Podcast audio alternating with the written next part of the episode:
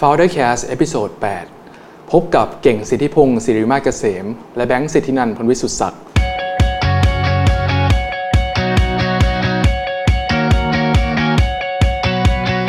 สวัสดีครับ ยินดีต้อนรับเข้าสู่ Founder Cast นะครับ ครั้งนี้เป็นเอพิโซดที่ 8 นะครับ โดยวันนี้มีผมเก่งสิทธิพงศ์สิริมาศเกษมครับ แล้วก็ผมแบงค์สิทธินันท์พลวิสุทธิศักดิ์ครับ ครับ เราสองคนมาพร้อมกันอีกแล้ว นะ ในวันพุธทุก แต่ พุธเป็นพุธใช่ไหมครับ แต่ อ่า แต่ แต่ครั้งนี้นะ ถ้าเกิดฟังตอนอินโทรเมื่อสักครู่บอกว่าพบกับ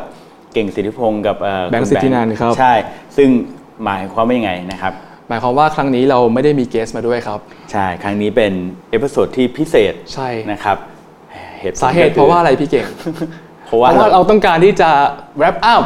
ใช่ไหมพี่ อ่าเอิ่มเอ่อก็ส่วนหนึ่ง แต่จริง ๆ แล้วเราคือ เราเชิญแขกไม่ทันนั่นเองนะ ฮะเนี่ยช่วงนี้บีซี่มากนะครับยุ่งพอสมควร ทั้ง เลย เราแล้วก็ทั้งแขกด้วย ใช่ นะรับ คุณแบงก์เองก็ตอนนี้ทำอะไรอยู่เปิด เพิ่ง บริ เปิดษัท บริษัท ให ให ม่ ม่อีกอันหนึ่งใช่เป็นชื่อ Magneto Labs อ่ะขอขายเลยแล้วกัน ทำอะไรแม็กซิโตแลบ เป็น inbound marketing agency ครับพี่ อ๋อนะครับ ส่วนพี่เก่งเองก็เอ่อเตรียมการเตรียมงานเยอะอยู่เหมือนกัน ได้ข่าวว่าครึ่งปีหลังจะจัดอีเวนต์ เออจัดทุกเดือน ทุกเดือนบ้าไปแล้ว เออนั่นน่ะสิตอนนี้ก็กำลังปวดหัวอยู่นะครับ ก็ไม่เป็นไรก็กลายเป็นว่า EP เนี้ยเราก็เลยอยากจะมา wrap up ดูว่าที่ผ่านมาทั้งหมด 7 EP เนี่ยมันมีอะไรเด็ด ๆ บ้าง ครับ เออนะครับ ก็แบบ คือความจริงแล้วเนี่ย ระหว่างที่เราสัมภาษณ์ไปเนี่ย เราก็พยายามพิกอัพนะว่า แต่ละ guest speaker ของเราเนี่ย คนที่เราเชิญมา founder แต่ละคนเนี่ยเขามี key takeaway อะไรที่ทำให้เราฟังแล้วเรารู้สึกว่ามันโดนใจแล้วเราจำได้ถึงทุกวันนี้ ครับ นอกจากนั้นแล้วคือเราจะมีการเหมือนสังเกต สีหน้าท่าทางวิธีการพูดเขาอะครับ อืม รวมถึงว่าเรามีคุยกับเขานอกรอบที่ไม่ได้อยู่ในเทปด้วยนะค ใช่ รับ ใช่ใช่ครับเอ่อวันนี้เราก็จะมาคุยกันถึงเรื่องที่มันไม่ได้ออกลงไปใน ครับ ใน Founder Cast ในเอพิ o d ดอื่นๆเนี่ยแหละนะครับ อืม ทีนี้เรามาคุยกันนิดหนึ่งดีไหมเกริ่นสักหนึ่งนาที ได้ได้ ว่าทำไมเราถึงมาทำ Founder Cast กันตั้งแต่แรก เออทำไมนะ ผมจำได้ว่าผมรู้จักพี่เก่งตอนทำ Startup Thailand อ่ะ โอ้โหนานมาก นาน ปีที่แล้ว แล้วก็ แล้วเราก็เลยคุยกันเรื่อยมาใช่ไหมครับ เหมือน ครับ ตกหลุมรักก็ไม่ใช่ โอ้โหจะดี เหรอ เอออ่ะเราข้ามช็อตมาเลยแล้วกัน โอเคได้พี่ วันหนึ่งที่แบงค์มาคุยกับพี่เก่งบอกว่าเฮ้ยผมอยากทำ ไม่วันหนึ่งอะพี่เก่งมาคุยกับผม อ๋อเหรอเอาผมคุยกับคุณก่อนอ่ะโอเค พี่มาคุยกับผมว่า เอ้ยหรือผมคุยกับพี่ว่าเออ เออนั่นแหละ ผมคุยกับพี่อ่ะ ยังไงก็ได้ ว่าพี่ทำพี่เขียนบล็อกผ่านมีเดียมใช่ไหมครับ อ่าครับ ผมก็บอกพี่ว่าเฮ้ยพี่เขียนบล็อกผ่านมีเดียมเนี่ยไม่ดีนะ อืม พี่ไม่ได้เป็นเจ้าของอะไรประมาณเนี้ย อ่า พี่ก็เลยถามผมกลับมาว่าทำไมถึงไม่ดีอ่ะ อ่าอ่า ผมก็เลยขี้เกียจตอบพี่เก่งอ่ะ ผมก็เลยไปเอาพอดแคสต์อะครับ ที่เหมือน New Patel Marketing School เคยอัดไว้มาให้พี่เก่งฟัง อืม ครับ พอพี่เก่งฟังเสร็จแล้วพี่ ผ เก่ ม ง จำ ก็ ไม่ได้ คุณเล่า พี่เก่งก็บอกผมว่าเฮ้ยผมว่าพอดแคสต์มันมาว่ะน่าสนใจนะ อืมอืม ซึ่งตัวผมเองอ่ะผมก็คิดเหมือนกันว่ามันน่าสนใจ ผมฟังพอดแคสต์ประประจำอยู่แล้ว เกือบ ครับ ทุกวันเลย ซึ่งผมรู้สึกว่าพอดแคสต์เนี่ยมันมีคาแรคเตอร์ที่ต่างกับวิดีโอหรือว่าบล็อก ครับ นะครับ ทีนี้เนื่องจากเราก็พอจะรู้จักกับเจ้าของกิจการอยู่พอสมควร แล้วเราก็คิดว่าเนื้อหาคอนเทนต์ที่ถ้าเกิดว่าเราไปคุยกับคนที่เป็นเจ้าของกิจการเป็น f o u เดอร์เนี่ยนะครับน่าจะได้แง่คิดไอเดียดีๆ เกี่ยวกับการทำธุรกิจ แทนที่จะเราจะแค่แบบเปิดหนังสือแล้วก็อ่านจากหนังสือ how to เฉยๆเราไปคุยกับ f o u เดอร์เลย แล้วก็เอาพวกเนื้อหาพวกนี้มาทำเป็นเป็นพอดแคสต์ ครับ เผื่อว่าคนฟังจะได้แบบความรู้ได้อะไรกลับมาบ้าง ครั ใช่ บ ไหม ใช่ใช่ นั่นก็เป็นต้นเหตุที่ทำไมเราทำ ใช่ f o u เดอร์แคส จุดเริ่มต้น ซึ่งจนถึงวันนี้ก็ผ่านมาทั้งหมดเอ่อเจ็ดเอพิโซดแล้ว ใช่ครับ นะครับผ่านระยะเวลามาประมาณกี่เดือนแล้วเนี่ยประมาณ สี่ห้าเดือน สี่ห้าเดือนแล้วโอ้โห ใช่ ก็นานเหมือนกันนะ ใช่ เอ่อจากทั้งหมดเจ็ดเจ็ดเอพิโซดเนี่ยนะครับ ครับ อ่าเราได้คุยกันกับเดี๋ยวขอพี่เก่งไล่นิดหนึ่งนะ ได้ เอพิโซด ได้ครับ แรกคือคุณอ้อจิตตะ ครับ นะครับเอพิโซดที่ 2 ก็คือคุณเบิร์ดออริสมา ครับ นะครับเอพิโซดสามคือคุณต้นเพนกวินอีชาบูนะครับสี่คือคุณสิโรดนะครับจากบุ๊กสมิธนะครับ ครับ ห้าคือคุณนามนะครับโตฟูสังหกคือคุณชาคริสกับคุณบิ๊ก ครับ นะครับครับนะครับร้านครับ แล้วก็เอพิโซดที่ 7 ล่าสุดก็คือคุณหมูอุกบีนั่นเองนะครับเอพิโซดไหน คนฟังเยอะสุดนะฮอตฮอตสุดเลย เอพิโซดแรกเลยครับ พี่อ้อจิตตะ อืมครับ ใช่ ผมว่าเป็นเพราะว่ามันเป็นเอพิโซดแรกของเราหรือเปล่าคน ใช่ ก็เลยแบบ ด้วย สงสัย แล้วก็ ว่า ตัว ไอ้ส พี่ อง อ้อ คนนี้มันทำอะไร ตัวพี่อ้อก็น่าสนใจด้วยเพราะว่าเขาเคยทำงาน Google Microsoft มา อืม นะครับ ครับแล้วก็เป็นสตาร์ทอัพแนวหน้าแถวหน้า ใช่ ต้อง ใช่ เรียกว่าอย่างนั้น นนี้คือวิววิวเยอะสุด คนฟังเยอะสุด แต่ ครับ ว่าคนที่ engage เยอะสุดบน SoundCloud เนี่ยครับ มีคนมาแบบกดไลค์อะไรเงี้ยครับ จะเป็นพี่ต้น Penguin e c h a b u อืม EP ครับ คนนี้ก็เป็นคนที่พูดสนุกมาก ใช่ใช่ คนหนึ่งเลย 3 คนลุกทุกครั้งที่ฟังเลยอะพี่ อืม อืม ทำ ำไม ไม่ใช่หนาวไม่ใช่หนักไม่ไม่เล่นมุกนี้ไม่เอาไม่เอา เออโอเค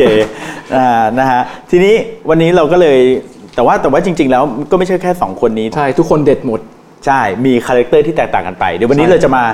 แชร์ให้ฟังเลยว่าทั้ง 7 EP เนี่ยมันมีอะไรที่เด็ดบ้าง ใช่ใช่ นะครับ เราจะลองมาเริ่มจากคนแรกกันก่อนเลยไหม ได้พี่อ้อเนอะ ครับคุณอ้อจิตตะนะครับ จิตตะเนี่ยเป็นสตาร์ทอัพนะครับที่ ครับ ทำระบบช่วยวิเคราะห์หุ้น ใช่ครับ เบื้องต้นนะสำหรับคนที่แบบว่าอยากจะเล่นหุ้น อยากจะลงทุน แล้วก็ไม่รู้ว่าหุ้นตัวไหนดีพูด ใช่ ง่ายๆก็มากดดูจิตตะนี่แหละ มันก็ ค จะ รับ มีกราฟบอกว่าหุ้นตัวนี้ดีนะ เทรนด์ได้สกอร์เท่าไหร่อะไรอย่างเงี้ย ใช่ นะครับทีนี้คุณอ้อเนี่ยเป็นโคฟ o u เดอร์ ครับเป็น COO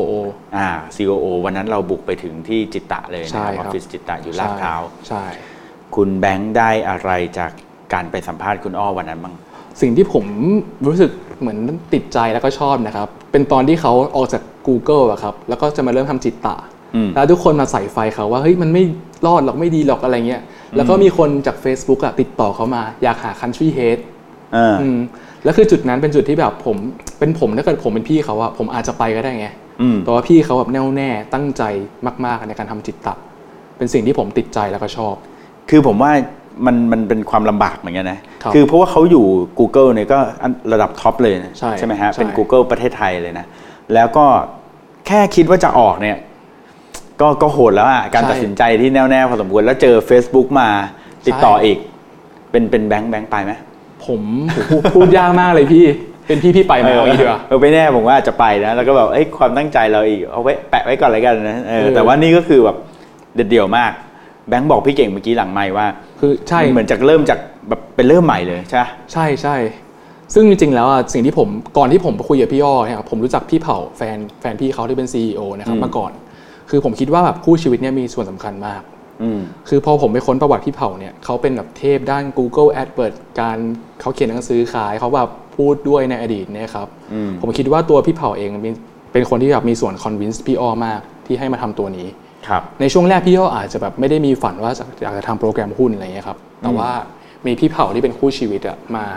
เหมือนทำให้เขารู้สึกมีฝันร่วมกัน อืม เป็นอีกหนึ่งสตาร์ทอัพที่เห็นได้ชัดเลยนะ ว่าเป็นการทำงานร่วมกันระหว่างแบบคนที่เป็นคู่ชีวิตด้วยกัน 2 คน ใช่ นะแล้วก็อีกเรื่องหนึ่งที่เป็นเป็นสิ่งที่น่าสนใจมากเป็นสาระความรู้ที่ได้จากทางคุณอ้อก็คือเรื่องของ OKR ครับ นะครับก็คือการวัดผลเอ่อทีมงาน ครับ นะแบบใน ย่อ แบบ ย่อมาจากอะไรนะ ที่ พี่ Google นี่ผมจด จำไม่ ไว้ ค่อยได้โอเค objective and key result โอเค นี่คล้ายๆการกำหนด KPI นั่นแหละ ใช่ แต่ว่าไม่เหมือนกันเป็นเป็นลักษณะของการกำหนดแบบ Google ที่เขาทำกัน ครับ ซึ่งวันนั้นคุณอ้อก็อธิบายคร่าวๆแหละนะครับ แล้วเราก็ไปศึกษากันต่อได้ ครับ ซึ่งถือว่าเป็นอะไรที่ก็เป็นความรู้ที่เราได้จากการไปสัมภาษณ์จิตตะในวัน ค นั้น รับใช่ ครับถัดมาคนที่สองเลย ครับ นะคนที่สองนี่ก็คือคุณเบิร์ต ครับ โอริสมา จริงๆว่าผมอะไม่ทันพี่เบิร์ดผมไม่เคยรู้จักพี่เบิร์ดมาก่อนเลย อืม แต่ว่าได้ข่าวว่าเป็นเพื่อนซีพี่เก่ง ใช่ เป็นคนรู้จักกับพี่เก่งมาเป็น 10 ปีแล้ว อืม เพราะว่าอยู่ในธุรกิจเดียวกัน เป็นคู่แข่งกัน เออ เป็นคู่แข่งกัน คู่แข่งกลายเป็นเพื่อนรัก เออ นั่น แล้วกลายเป็นคน หั รัก กเหลียม โหด นั่นนะนะครับแต่คุณเบิร์ดเนี่ย จริง ๆ คุณเบิร์ดเขาเป็นเดิมทีเขาเป็นคล้ายๆกับเป็น production house ครับครั นะ บ ก็อยู่คนละสายกันกับพี่เก่งพี่เก่งจะเป็นแนวที่เน้นดีไซน์ ครับ แต่ของเขาจะเป็นแนวที่เน้นด้านโปรแกรม ครับ เขาก็จะทำระบบนู่นนี่นั่นให้กับคนอื่นเยอะนะครับ ครับ แต่ว่าสิ่งที่เราสนใจในตัวคุณเบิร์ดที่ตอนนั้นไปสัมภาษณ์เนี่ยก็เพราะว่าเฮ้ยเขาเป็นคนที่ทำธุรกิจได้แบบว่าเริ่มจากการเป็นพนักงานมาก่อน ครับ หลังจากนั้นก็ เคยอยู่ AS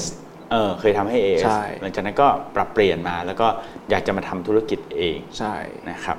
เอ่อโดยตัวคุณเบิร์ดเนี่ยจริงๆ แล้วทำธุรกิจหนึ่งที่แบงค์สนใจมากนะตอนนี้ Taxi Mail Taxi Mail เป็นระบบอีเมลมาร์เก็ตติ้งครับ อืมซึ่งเอ่อจริงๆ แล้วตัวอีเมลมาร์เก็ตติ้งเนี่ยของเขาเนี่ยมันเริ่มมาจากเพนหรือปัญหาของเขาเองที่แบบว่าเอิ่มอะไรนะ เหมือนลูกค้าเขาพยายามแบบเหมือนส่งอีเมลอะครับ แล้วก็ส่งไม่ผ่านบ้าง Open Rate น้อยบ้าง อืม แล้วก็มาปรึกษาพี่เบิร์ดบ่อย เขาก็เลยทำระบบให้ซะเลย ๆ ใช่ จริงๆ แล้วเคสอย่างพี่เบิร์ดเนี่ยมีของเมืองนอกเยอะมากเลยนะครับ เช่นพวกกับ Copy Blocker Basecamp App Sumo อืม ตัวอย่างเช่นอ่ะ Basecamp เนี่ยครับ คือเขาเคยเป็นเอเจนซี่มาก่อนใช่ไหมครับ ทีนี้เขา manage โปรเจกต์ให้ลูกค้าเป็น 10บอันเลย อืม แล้วเขารู้สึกว่ามันลำบากมาก มันแบบมีเพนมากครับ เราก็เลยคิดว่าทำไมไม่มีใครทำแบบโปรเจกต์แมネจเมนต์เจ๋งๆวะ อืม เขาก็เลยทำเองเลยนะครับ แล้วก็ปัจจุบันมีคนใช้เป็นหลาย ๆ ล้านคนลย เหมือนเหมือนนี่เหมือนกันเมลชิมอะเมลชิม ใช่ ที่ อ่ ที่ส่งอีเมลเหมือนกัน ครับ ยนี้ก็มาจาก เดิมทีก็เป็นเอเจนซี่แล้วก็มีลูกค้ามาให้เขาส่งอีเมลเยอะๆเขาก็เลยแบบเบื่อเขาก็เลยบอกว่าเอ้ยทำไมลูกค้าไม่ส่งเองเลยก็ทำระบบให้ลูกค้าส่งเอง พอลูกค้าส่งเองคราวนี้เขาก็ต้องวิ่งไปเก็บเงิน ครับ เขาก็เลยมาคิดว่าทำไมลูกค้าไม่จ่ายเงินเองก็เลยวะ ครับ เออก็เลยทำระบบให้มันจ่ายเงินได้ ครับ หลังจากนั้นก็เลยกลายเป็นระบบเมลชิมนั่นเอง ครับสิ่งที่ผมเรียนรู้เนี่ยจากจากจาก EP นี้ครับที่คุยกับพี่เบิร์ดเนี่ยการเป็นสตาร์ทอัพเนี่ยอาจจะไม่จำเป็นต้องเป็นแบบเหมือน Facebook Snapchat ที่เป็นโปรดักต์มาก่อนเลย อืม อาจจะเริ่มจากการทำรับจ้างทำให้ลูกค้า แล้วก็เห็นปัญหาแล้วค่อยไปทำโปรดักต์ขึ้นมาก็ได้เหมือนกั ใช่ ซึ่งตรงนี้มันอาจจะเกิดจากสิ่งที่ปัญหาของเราเองที่เราเจอ แล้วก็บวกกับความเชี่ยวชาญของตัวเราเองที่มีด้วย ครับใช่ นะครับ คาแรคเตอร์ของคุณเบิร์ดเนี่ยที่ผมเจอนะ แล้วผมรู้สึกได้คือว่าเขาเป็นคนสบายสบาย อืม ๆง่ายๆ ถามเขาว่าตอนนั้นอะไรนะที่เราถามว่า ตื่นเช้ามากิจวัตรประจำวันทำอะไรบ้าง ตอนแรกนึกว่าจะอ่านหนังสือ เออตื่นเช้ามาอ่านหนังสือวิ่งออกกำลังกายอะไรเงี้ยบอกเปล่าครับ ผมก็นอนกิ้งอยู่บนเตียงแล้วก็ดู YouTube อะไรวะเออเออ แล้วก็ไม่คิดว่าจะเจอแบบนี้นะ ใช่ ก็ดูว่าเป็นคนสบายๆ ตอนเข้าไปนั่งสัมภาษณ์ก็แบบคุยแบบ ก็รีแลกซ์ไม่ relax ใช่ไม่รีแลกซ์รีแลกซ์มากนะครับ เราก็แบบว่าโอเคก็ก็รู้สึกว่าเขาเป็นกันเองมากนะครับ ใช่ ไม่ไม่ถือตัวอะไรเลย ครับ ครับ EP ถัดมา ครับ EP ที่สามครับ เพนกวินอีทชาบู ใช่ ร้านชาบู ซึ่งผมบอกเลยว่าผมไม่รู้จักทีแรก เป็นเป็นคนที่รู้จักผมไงผมรู้จักมาแล้วก็เอามาเสนอพี่เก่งดูเฮ้ยคนนี้น่าสนใจนะเขาเก่งนะ อืมผมก็ไม่ใช่สายแบบกินชาบู ะ ไม่ชอบกินด้วแล้ยวพี่ นะ พี่ชอบกินอะไร าะ ครับ ผม ชอบกินซูชิ อ๋อโอเค เออผมชอบกินชาบูเอ้ยไม่ชอบกินเอ้ยคุณนี่ชอบทำให้ผมงงอยู่เลยว่ะเออนะแล้วทีเนี้ยผมก็เลยไปไปรีเสิร์ชดู ครับครับ โอ้โหเฟซบุ๊กมีคนไลค์ตั้ง3 0 0แสนกว่า engage ด้วยนะ เออคือคือทำชาบูอะไรวะ คนคนไลค์เยอะขนาดนั้น ครับ นะครับ สิ่งที่ผมประทับใจมากจาก ครับ คุณต้นนะครับ ก็คือมันเป็นการล้าง mindset ก้อนหนึ่งเอาไว้ของผมได้เลยก็คือว่าการทำธุรกิจต้องเริ่มจาก passion ครับ แต่คุณต้นบอกว่าของผมไม่ passion เลย ผมเริ่มเพราะว่าที่บ้านครอบครัวมีปัญหา ครับ ถามว่าชอบกินชาบูไหมบอกก็เฉยๆ กินได้ ครับ แต่ไม่ได้ชอบทำอาหารเป็นไหม ไม่เป็น ออก็ไม่เป็นอีกนะก็ก็เขาก็บอกว่าเขาทำเพราะว่าเขาต้องทำดังนั้นธุรกิจเนี่ยก็สำหรับเขาเนี่ยมันไม่ได้เกิดจากแพชชั่นนะครับ ผมชอบไอ้ที่เขาบอกว่าเวลาทำธุรกิจอาหารนะต้องมี 4 อย่าง อืม ทำอาหารเป็นทำระบบร้านทำอินฟราสตรักเจอร์ตกแต่ง แล้วก็ทำการตลาด อืม คือเขาบอกว่าเขามีอย่างสองอย่างอยู่แล้ว ครับ ทำไมถึงจะไม่ทำล่ะทำไมถึงจะไม่เริ่มล่ะ คือแพชชั่นอาหารอาจจะไม่จำเป็นต้องมี แต่ว่าเขามีความรู้ธุรกิจ มีความรู้เรื่องการทำอินฟราสตรักเจอร์ครับ อืม แล้วก็บวกความไม่มีตังค์อีกนิดหน่อย อืมครับอืม อืม ผมว่าเนี่ยคุณต้นเนี่ยนะก็เอ่ออีกเรื่องหนึ่งที่ผมชอบก็คือว่าเขาบอกว่าเขาเซตมาเลยว่า ตอนนั้นเนี่ยเขาไปนั่งคุยกับน้องเขาว่า ครับ จะเปิดร้านชาบู แล้วเขาบ ค อ รั ก บ ว่าเขาเซตว่าเขาต้องเปิดให้ได้ภายใน 60 วัน ครับ ผมว่าอันนี้มันเป็นเรื่องที่เวอร์มาก เลยนะ แต่ถ้าแบบเวลาเราคิดนะเราก็บ้าเปล่า60 วัน เขาเหมือน แต่ปร เซ็ กฏ นสัญญาตั้งแต่วันที่สองเลยป่ะครับส เออ ถานที่อะ หาสถานที่ได้ปุ๊บเซ็นเลยวันที่สอง ใช่ ซึ่งเขาบอกว่าเป็นสถานที่ที่โลเคชั่นแย่มาก ผมเคยไปมาแล้วครับ แย่จริง เออใช่ไหมแต่ว่าเขาก็ยังทำอยู่ดี ใช่ เราถามว่าทำไมไม่เอาที่ดีกว่านี้เขาบอกว่ามันไม่มีอะไรที่มันดีกว่านี้หรอกเพราะถ้าเกิดเราเจอที่ที่ดีกว่านี้ มันก็ต้องมีที่ที่ดีกว่าที่แรกอีก ครับ หาไปเรื่อยๆมันไม่มีอะไรเพอร์เฟกใช่ไหม ครับ เขาก็เลยว่าเขาทำดีกว่า ครับ นะครับ แล้วก็สิ่งที่ผมชอบอีกอย่างครับ คืออย่างตัวเพนกวินเนี่ย จากที่ฟังมาครับเขาเกิดได้เพราะ Facebook ใช่ไหมครับ อืม ซึ่งสาเหตุที่มันเกิดเพราะว่าเขาแบบทำรูปสวยวิดีโอเจ๋ง อืม ใช่ไหมครับ ผมมองว่าสิ่งที่ผมเรียนรู้มาจากพี่ต้นนะครับ คือประสบการณ์ต่างๆครับ มันจะหลอมรวมให้เราเป็นเรา อืม คือถ้าเกิดสมมติถ้าแม้นะครับ ถ้าแม้ว่าพี่พี่ต้นเนี่ยไม่ชอบถ่ายรูปถ่ายรูปไม่เก่งเนี่ยเพนกวินอีชาบูอาจจะไม่เกิดก็ได้ อืม นะครับ อันนี้เป็นสิ่งที่ผมชอบมาก ทุกอย่างมันช่วยเหลือเกื้อกูลเราหมดแหละ ไม่ว่าเรื่องดีเรื่องร้าย ใช่ใช่ใช่อย่างตอนนั้นเขาก็บอกว่ารูปของเขาเนี่ยมันต้องถ่ายในองศาประมาณนี้เท่านั้น เอออัน อาจ นั้น จะไม่มี ผมเข้า มุ ไม่ ม ถึง อื่น ละ อ่าเพราะว่าเหมือนเหมือนในเรื่องของการสื่อสารด้วยแหละว่า ใช่ ถ้าคาแรคเตอร์เขามันจะต้องเป็นมุมนี้มุมนี้คนเห็นบ่อยๆบ่อยๆก็จะจะจำได้อะไรอย่างเงี้ย ใช่ เออผมว่าอันนี้ก็เป็นเทคนิคที่ดีนะเอ่อ EP นี้เป็น EP ที่น่าสนใจ ครับ นะควรฟังเพราะว่าเราก็ฟังสนุกด้วย ใช่ ะ คุย รับ สนุกด้วย ไม่อยากเลิกเลยครับ อืมครับอ่าถัดมาครับ EP ทีสี่4 ครับ ก็คือบุ๊กสมิธนะฮะ คุณซีโรดอ่ะ ครับ วันนั้นเราไปสัมภาษณ์กันที่เกสร เกสร ร้านใหม่ของเขาที่ชื่อ Paper Smith ครับ นะครับเราไปสัมภาษณ์กันตรงไหนนะคุณ ต รงหลังร้านครับ หลังร้านแบบห้องแคบมาก มากมาก นั่งแบบเบียดกันแทบจะกอดคอกันได้เลย ใช่ นะฮะแต่เราก็ยัดตัวเราเข้าไปพร้อมกับเอ่อน้องที่เป็นทีมงาน ครับ อัดเสียงด้วยยัดเข้าไปทั้งหมด 5-6 คน ครับ ก็หนาแน่นอบอุ่นสุดๆนะครับ ครับ คุณสีโรดเนี่ยเป็นผู้ใหญ่แล้วนะครับ เอ่อผมเนี่ยเดิมทีเนี่ยที่ที่สนใจบุ๊กสมิธเนี่ยเพราะว่า ติดใจเข้าร้านหนังสือ ร้านเนี้ยที่สาขาที่เชียงใหม่มาก่อน แล้วรู้สึก ครับว่าเป็นร้านที่เฮ้ยทำไมมันมีคาแรคเตอร์แล้วก็หนังสือเนี่ยเราไม่เคยเจอตามร้านทั่ว ๆ ไป อืม ก็เลยคิดว่าเอ้ยที่นี่มันเจ๋งดีนะครั ครับ บ ตอนหลังก็เลยไปรีเสิร์ชมาพบว่าคุณศิโรจน์เนี่ยจริงๆแล้วเคยเป็น MD ของเอซีบุ๊กมาก่อน ครับ นะครับแล้วก็ตอนหลังก็หันมาทำร้านหนังสือ ครับ ซึ่งคุณศิโรจน์เนี่ยผมรู้สึกว่าเขาตรงกันข้ามกันกับคุณต้นเพน โด ก ย วิน สิ้น เลย เชิง ใช่ เพราะว่าคุณศิโรจน์เนี่ยมาเพราะแพชชั่น แพชชั่นนำธุรกิจ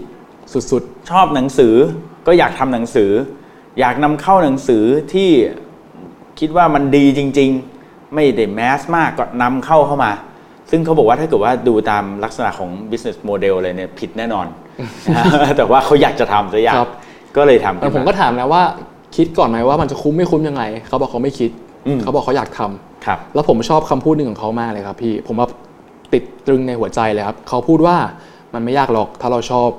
อืม อืมผมชอบ ะครั อันนี้มาก คือถ้าเกิดว่าใครเนี่ยเป็นคนที่อยากจะทำธุรกิจ เพราะสิ่งที่ตัวเราชอบนะครับเป็นแพชชั่นของเราต้องฟัง EP นี้ ใช่ใช่ อืม EP นี้ถือว่าสนุกนะครับ ใช่ สนุก น่า นะ ส คน รับ ใจมาก อ่าถัดมาครับ EP ที่5ครับโตฟูซัง อ่ะพี่นาม ครับ พี่เก่งกินอยู่แล้วไหมครับโตฟูซัง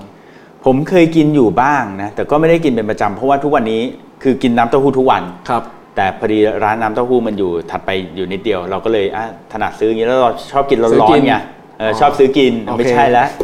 ซื้อกินเนี่ยซื้อน้ำเต้าหู้กิน โอเค นะแต่ว่าเราไม่ชอบกินเย็นๆเราชอบกินร้อนๆ อ่า อ่าอย่างเงี้ย ก็เอาโตฟูซังมาอุ่นร้อนก็ได้นะพี่ เอาเราได้เหรอ ก็ขวดแก้วพี่เขามีอยู่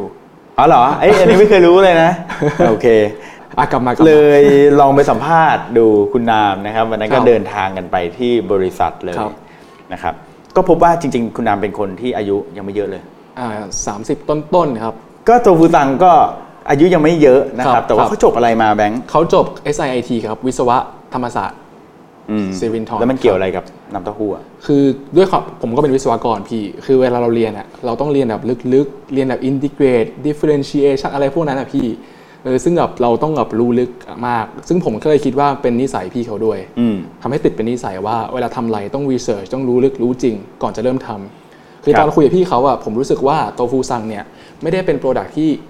แค่น้ำเต้าหู้อะ อืม มันมีการทำรีเสิร์ชการทำวิจัยการเทสมามากมาย กว่าจะเป็นน้ำเต้าหู้อย่างนี้ยครับ ใช่ใช่แล้วเขามีการพัฒนาอย่างต่อเนื่องนะ เช่น ใช่ แบบไอ้เครื่องบดอะไรบดถั่วอะไรของเขาอะ ครับ บดถั่วเหลืองอะไรของเขาอะว่าทำไงให้มันละเอียดหรืออะไร คือจริง ๆ แล้วอะทั้งโทฟูซังและเพนกวินเนี่ยนะเป็นธุรกิจอาหารทั้งคู่ ครับ ซึ่งมันลบล้างไมเซ็ตพี่เก่งอย่างหนึ่งก็คือว่าทีแรกคิดว่าการทำอาหารง่าย ครับ เพราะว่าเราก็ทำกับข้าวทุกวันอะเราก็คิดว่าเอ้ย พี่พี่ทำเลยเหรอ เออเออผมทำบ้างนะ อ๋อ แน่ไข่เจียว ไข่ดาว ไข่ต้ม โอ้โห เออไข่ลวก อะไรเงี้ย ไม่ใช่นะ แล้วก็เราทำอาหารอยู่ทุกวันเราก็คิดว่าการทำอาหารง่ายไง แล้วคก็รับ เห็นคนก็เปิดร้านอาหารกันเยอะก็คิดว่ามันน่าจะง่าย ครับ แต่ทั้งคู่เนี่ยเป็นคนที่บอกเลยบอกว่าการจะทำอาหารให้ได้ดีให้ได้อร่อย หรือให้คุณภาพมันคงที่เนี่ย ไม่ใช่เรื่องง่ายเลย ใช่ นี่คือเหตุผลที่ทำไมร้านอาหารถึงเจ๊งเยอะ ครับ เพราะว่าทุกคนคิดว่ามันเป็นเรื่องง่าย ครับ นี่ที่เขาบอกมานะ อืม อย่างตัวฟุตังเองก็มีการพัฒนาในเรื่องของไอ้ตัวบดถั่วเมล็ด ใช่ ถั่วอะไรของเขา ทำยัง เนี่ย ไงให้คั้นถั่วออกมาแล้วได้น้ำเยอะที่สุดอะไรอย่างนี้ ซึ่งนี่ก็เป็นหนึ่งในสิ่งที่เราได้จากตัวฟูซัง แต่อีกเรื่องหนึ่งที่พี่เก่งได้จากเขาก็คือว่าตอนที่เราถามเขาว่าเอ๊ะชีวิตประจำวันเขาทำอะไรบ้างนะคุณดำบอกว่าตอนกลางคืนเขานั่งสมาธิ อืมอืมเหมือน เออ พี่เก่งเลย ไม่ใช่แล้ว เอ่อผมเล่นเกม เล่นเกมใครเครียดเอิ่มคุณนามเนี่ยเขาก็บอกว่าเขานั่งสมาธิผมบอกแล้วนั่งสมาธิมันช่วยอะไร ครับ อ่าเราก็ลองถามดูนะเขาก็บอกว่านั่งสมาธิมันทำให้จิตใจเขานิ่ง ครับ การที่เขาจิตใจนิ่งเนี่ยทำให้เขาตัดสินใจได้อย่าง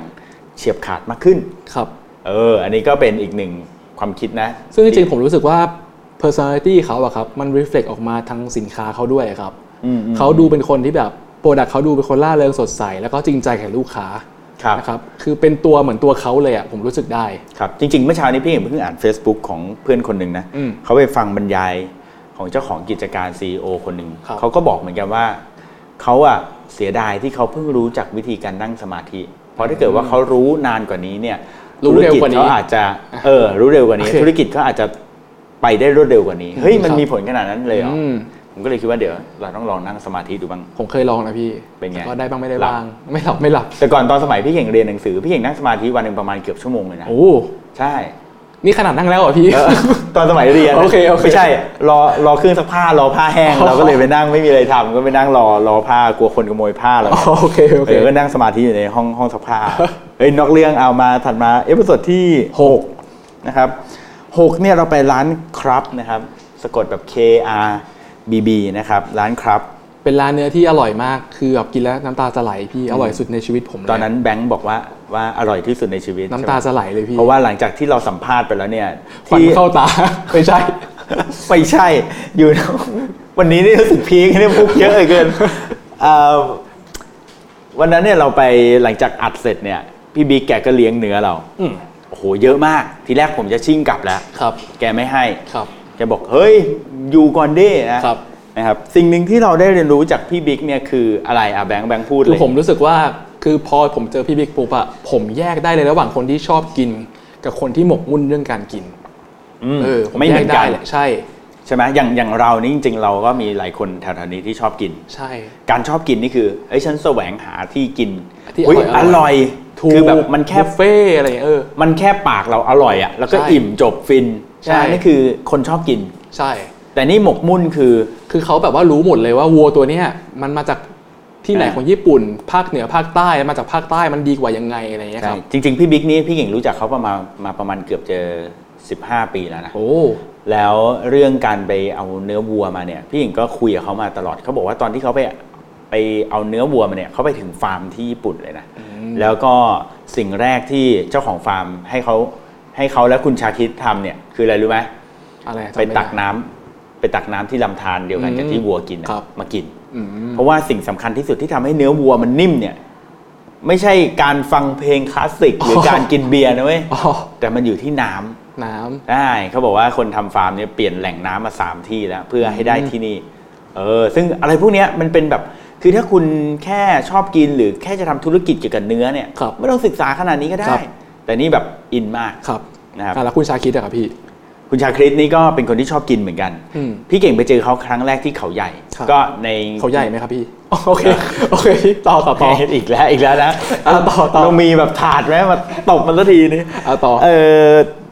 ชาคริสเนี่ยทีแรกผมคิดว่าเขาเป็นคือเขาเป็นดาราเนี่ยแหละ อ่าครับ แล้วเขาก็เปิดรายการอะไรนะ ครั คว รัวแล้วแต่คริส เออ แล้วก็มีร้านอาหารอีกเยอะแยะ ใช่ คือพี่เก่งอ่ะเข้าใจว่าดารานะก็คิดว่าก็เซตคาแรคเตอร์ตัวเองขึ้นมาว่าชอบทำอาหารอะไรเงี้ยแล้วถึงเวลาหลังม่านจริง ๆ ก็อาจจะแบบมีคนมาช่วยเซตอัพให้ ครับ ก็ได้ ครับ แต่ความเป็นจริงแล้วพอพี่เก่งไปเจอเขาครั้งแรกที่เขาใหญ่เนี่ยเขาทำอาหารให้พี่เก่งกินเลย ครับ อืม เฮ้ยแบบเรางงเว้ยเฮ้ยทำทำเองเป็นจริงด้วยเหรวะ อร่อยด้วย เใช่อร่อยด้วยนะเขาทำเป็นเองจริงแล้วก็รู้รู้ทุกอย่างเกี่ยวกับอาหาร ครับ เออเป็นตัวจริงเลยผมเนี่ยถามเขาเลยบอกเออนี่คือคุณชาคิดนี่คือทำอาหารเป็นจริงๆอะครับเออเขาบอกเอ้ยเป็นจริงดิว่าอะไรเงี้ยผมก็เออแล้วก็เป็นคนที่เฮฮา อ่า สนุกสนานนะครับ แล้วก็ปาร์ตี้มากๆนะครับเออเราก็ไปกินอาหารกันแล้วเราก็รู้สึกว่าสิ่งที่เราได้เรียนรู้จากคนสองคนนี้ก็คือว่าเขาทำอาหารด้วยเอ่อ Passion passion และความรู้จริง อ่าครับ รู้ลึกอ่าคือถ้าเกิดว่าเราอยากทำธุรกิจเนี่ยเราต้องรู้จริงรู้ลึก ครับ ทำจากสิ่งที่เราชอบทำจากสิ่งที่เรารู้ตรง ครับ นั้นมาก่อน อืม อืม ดีครับพี่ ครับ ถัดมาคนสุดท้ายของของเรา พี่หมู ก็คื บี คนล่าสุดเนี่ยก็ ครับ คือหมูบี ครับ หมูบีนี่เราก็เจอหน้าเขาบ่อยนะ ใช่ใช่เขาเป็นคนที่พูดเร็วที่สุดคนหนึ่งที่ผมเคยเจอมาเลยครับ เร็วมาก เร็วสูสีกับพี่กระทิงที่เป็นพาร์ทเนอร์เขาอะครับ เรื่ ครั อบ งเรื่องลงทุน จริงๆเอพิโซดนั้นถ้าเกิดว่าเราปรับให้ความเร็วมันสปีดเท่ากับคนธรรมดา สามชั่วโมง น่าจะสามชั่วโมงได้ ใช่ใช่ เออนะฮะคุณหมูเนี่ยก็เป็นคนที่พูดเร็ว แล้วก็เป็นคนที่ให้ความรู้ความคิดในการทำงานทำธุรกิจกับเราพอสมควรอยู่เหมือนกัน ใช่ให้เยอะเลยครับ อืม ครับเอ่อแต่สิ่งหนึ่งที่ผมประทับใจเนี่ยแล้วจำได้เลยเนี่ยจะไม่ใช่ที่อยู่ในตอนที่เราสัมภาษณ์นะแต่เป็นการที่ตอนที่เขาพาเราเดินรอบๆออฟฟิศเขา อ่าครับ แล้วเขาก็โชว์แอปตัวหนึ่งให้ดูเว้ย ครับ แล้วแอปตัวเนี้ย อันนี้เจ๋งมาก เออเป็นเป็นกราฟเป็นอะไรของเขาก็ไม่รู้ ข อะ อง Microsoft อ่าขายให้หน่อย จริงป่ะ ของ อ่า Microsoft ผมไม่รู้เลยเอาเป็นอะไรเป็นอะไร เออมันเป็นเหมือนตัวที่ทำรีพอร์ตนะครับพี่ เออเออเดือนละสิบเหรียญอะไรเงี้ย แบบไม่ได้แพง เรา มาก เป็นแอปชื่ออะไรอะ Microsoft BI สักอย่างอ่ะพี่ประมาณนี้ อ่า อืม อ่าอ่าซึ่งเขาบอกว่ามันเป็นตัวที่เหมือนกับรวมสแตทข้อมูลอะไรต่าง ใช่ ๆนะเกี่ยวกับตัวลูกค้าของของธุรกิจอุกบี ครับ โดยที่คนที่อยู่เบื้องหลังในการทำข้อมูล analyze ข้อมูลพวกเนี้ยให้เขาเนี่ย เขาใช้คนถึง 6 คน หกคนใช่ เพื่อทำข้อมูลให้ full time ด้วย หมูดูคนเดียว ใช่ เออ ฟูลไทม์เลยนะหกคนฟูลไท อื ม์ ม ดูคนเดียวเลย คือมันทำให้ผมรู้สึกว่าพี่เขาเป็นคนจริง ๆ แล้วพี่เขาเป็นคน manage เวลาได้ดีมาก อืม คือเขาตัดทอนสิ่งที่แบบไม่ได้สำคัญเอาซอสให้คนอื่นทำแล้ว ครั ก็ บ ตัวเองอะทำเรื่องสำคัญ ใช่อ ที่ ย่าง มี เช่น ผลต่อทิศทางบริษัท อย่างเช่นการมาให้สัมภาษณ์ ฟาวเดอร์ ของเรารายการเราสำคัญใช่ไหมพี่ ใช่เขาก็เลยให้เวลาเราตั้งสองสามชั่วโมงวันนั้น เยอะมากใช่ เออนะฮะ คุยสนุกมาก ครับ แล้วเขาก็เป็นคนที่ดูเหมือนบีซี่นะ ดูแล้วบีซี่มาก แล้วก็ ใช่ ทำงาน ใช่ ตลอดเวลาแต่ อย่างเวลาไปงานเนี่ยอ่ะพี่เก่งเชิญเขาไป Creative Talk เนี่ย ครับ เขาก็ไปทุกครั้งไม่ไม่ปฏิเสธเลยนะ ครับ แล้วแถมไปแล้วเนี่ยไม่ใช่ทำแบบไปปุ๊บแล้วพูดจบแล้วกลับ อืม แต่นั่งฟังอย่างครั้งล่าสุดเนี่ยนั่งฟังทั้งวันเลยนะตั้งแต่ 10โมงเช้ายัน5โมงเย็นเลย อืม คือฟังตลอดคือผมก็เอ้ยรู้สึกว่านอกจากเป็นคนที่ถึงแม้ว่าตัวเองจะบีซี่แต่ก็ไม่เอ่อก็ยังไม่ไม่ไม่ยอม ไม่ได้ ที่ ปิด จะ โอ แบบ กาสการเรียนรู้ของตัวเอง ใช่ก็ยัง อ่า ต้องเรียนรู้อยู่ตลอดเวลา เออ ก็ ดีมาก เป็นอะไรที่เรารู้สึกว่าเจ๋งนะ เป็นหนึ่ ครั ง บ ในคนที่พี่เก่งได้เรียนรู้จากเขาเอ่อพี่เก่งเคยฟังเขาพูดในงานเล็ก ๆ งานหนึ่งงานแบบในผับอ่ะ ครับ แล้ ฟัง ว ฟังได้ยินเสียงด้วยแหละครับ เออได้ ความ ยินได้ยินได้ยิน โอเค ปรากฏว่าหมูเขาพูดมาประโยคนึงแล้วพี่หญิงชอบก็คือเขาบอกว่าสิ่งที่สำคัญที่สุดในชีวิตไม่ใช่เงิน ครับ แต่คือเวลา อืม นะครับซึ่งอันเนี้ยเราอาจจะฟังแล้วโหลๆว่าเออคน อืม คนพูดบ่อยแล้วนะ อืม แต่ว่าครั้งอันนั้นเป็นครั้งแรกที่พี่หญิงได้ยิน ครับ แล้วก็รู้สึกประทับใจว่า เออว่ะแม่งจริง อืม นะเขารู้สึกว่าเงินเนี่ยมันหมดแล้วเดี๋ยวหาใหม่ได้ ครับ แต่เวลาเนี่ยมันหมดแล้วเนี่ยมันมาใหม่ไม่ได้ หมดเลยครับ เออดังนั้นเนี่ยทำอะไรก็ได้ที่มันประหยัดเวลาที่สุดแล้ว แล้วกระชับที่สุด ครับ มันก็จะนั่นแหละ คือรักษาสิ่งที่มี value มากที่ อ่า สุด ครับ อืมครับ อืมเจ๋งมากเลยพี่ ดังนั้นเนี่ยมันก็เป็นจริง ๆ อันนี้พี่เก่งเสริมนิดนึงมันเป็น ครับ แนวคิดต่อยอดมาสำหรับพี่เก่งเองก็คือว่า การที่คน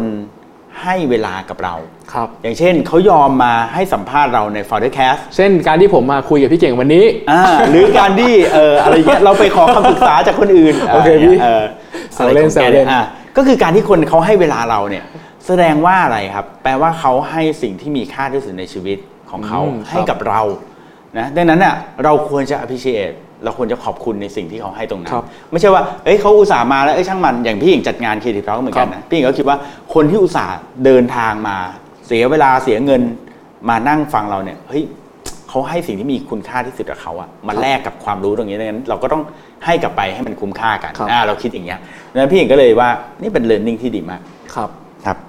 ดีครับพี่ ครับไปไปมาๆนี่เราก็ครึ่งชั่วโมงอีกแล้ว ใช่ ทีนี้ทีนี้พี่ก่อนจบอะคือ ค ผ รับ มอะ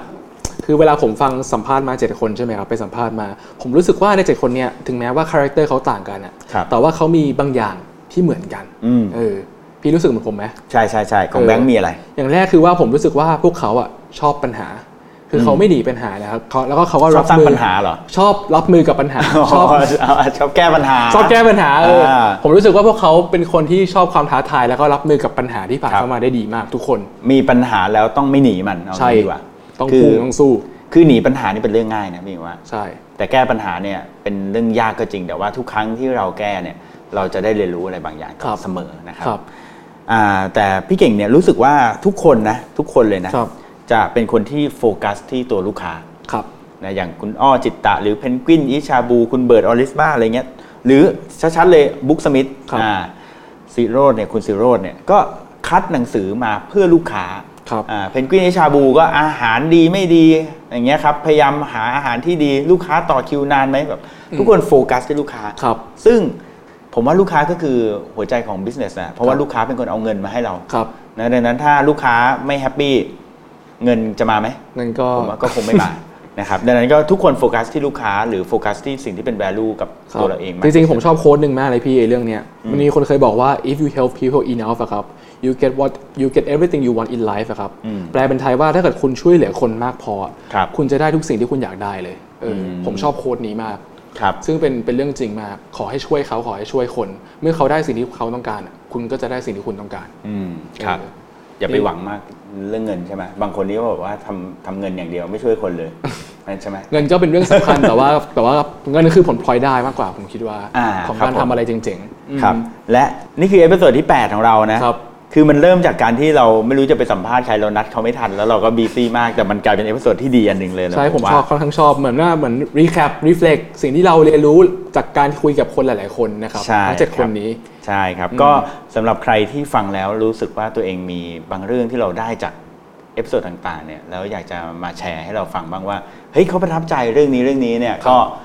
จะคอมเมนต์หรือจะอินบ็อกซ์มาที่ Founder Cast ก็ได้ ใช่ครับ นะครับ หรือว่าถ้าเกิดมีคนไหนที่คุณอยากจะฟัง อยากจะให้เราไปสัมภาษณ์ อืม ถ้าเราทำได้เราจะถอสังขารไปนะ เออดีเหมือนกันนะ เพราะบางทีเราก็คิดไม่ออกว่าเราอยากจะสัมภาษณ์ใครดี ครับ นะถ้าเกิดว่าคนที่ฟังอยู่แล้วรู้สึกว่าเอ้ยอยากรู้เรื่องแหลกรู้จักคนนี้จังเลยก็ ใช่ใช่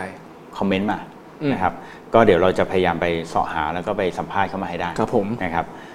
อ่าสำหรับวันนี้นะครับก็คิดว่าคงเท่านี้เนาะ เอพิโซดแปดครับ นะครับประมาณครึ่งชั่วโมงพอดีเล ครั ย บ นะค ครั รับบ ก็เอพิโซด8นะครับครั้งนี้เป็นการรีแคปนะครับทั้งหมดเอ่อเจ็ดเอพิโซดที่ผ่านมานะครับ ครับ ก็สำหรับวันนี้ผมเก่งสิทธิพงศ์สิริมาศเกษมครับ แล้วก็ผมแบงค์สิทธินันท์พริสุทธิ์ศักดิ์ครับ ครับ ต้องขอลากันไปเท่านี้กับ Founder Cast ที่เราจะมาพบกันทุกวันพุธเว้นพุธ ครับ นะครับ แล้วก็สำหรับคนที่อยากจะฟังเอพิโซดย้อนหลังก็ไปที่ foundercast.com com นะครับ ลองติดตามกันดูนะครับ ก็สำหรับวันนี้ผมทั้งคู่นะครับ ก็ขอลากันไปเท่านี้แล้วกัน จะพูด ครับ จะพูดชื่อตัวเองอีกรอบ จะพูดอีกรอบนึงอีกแล้วนะ โอเคครับ ะ ขอบคุณมากครับ สวัสดีครับ ครับ สวัสดีครับ